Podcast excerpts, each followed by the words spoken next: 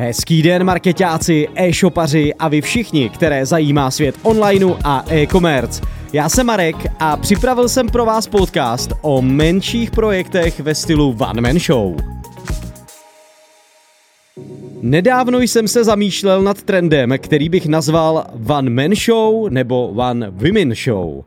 Existují totiž takové e-shopy, které provozuje pouze jeden člověk, což odpovídá i počtu živnostníků, které máme u nás v Česku ve velkém zastoupení.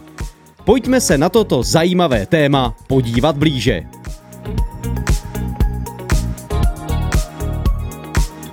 Podle časopisu Forbes je živnostníků celkově přes 1 milion, z čehož vyplývá, že není nic neobvyklého, když kompletní zprávu e-shopu má na starosti jedna osoba, která řeší poměrně hodně věcí a v extrémních případech dělá prakticky všechno sama.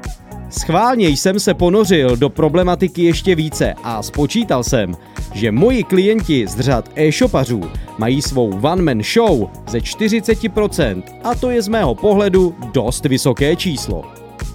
Jednotlivec versus týmová práce. Pokud pracuji s jednotlivcem, práce bývá odlišná oproti spolupráci, kde funguje jakýsi strukturální firemní řád s řadou funkcí, rolí a samozřejmě kompetencí. Zjistil jsem, že naše kooperace jde mnohdy méně od ruky. Často se totiž setkávám s nadbytečnou byrokracií nebo natahováním termínů, které jsou způsobené principem práce v týmu.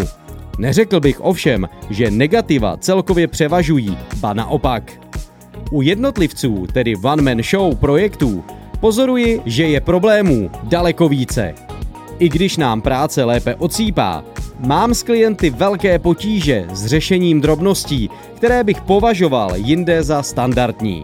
Zkrátka, s jedním člověkem je mnohem více komunikace, vysvětlování a také zdůvodňování různých postupů a aktivit. Sečteno podtrženo, důvěra rozhodně převažuje u větších klientů. Má smysl metoda řízení projektu stylem one man show? Z mého pohledu ano, ale je potřeba počítat s velkou dřinou. Musíte si zkrátka uvědomit, že vás čeká poměrně dost práce v oblasti logistiky, ekonomie, ale i vývoje biznisu či produktu jako takového.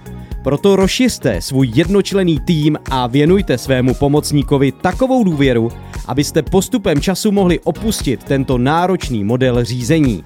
V mé praxi jsem se již setkal s více projekty, které se postupem času staly běžně fungující firmou a kde se z člověka, který dělal všechno, stal takzvaný founder. A projekt začal řídit spíš už jen biznisově.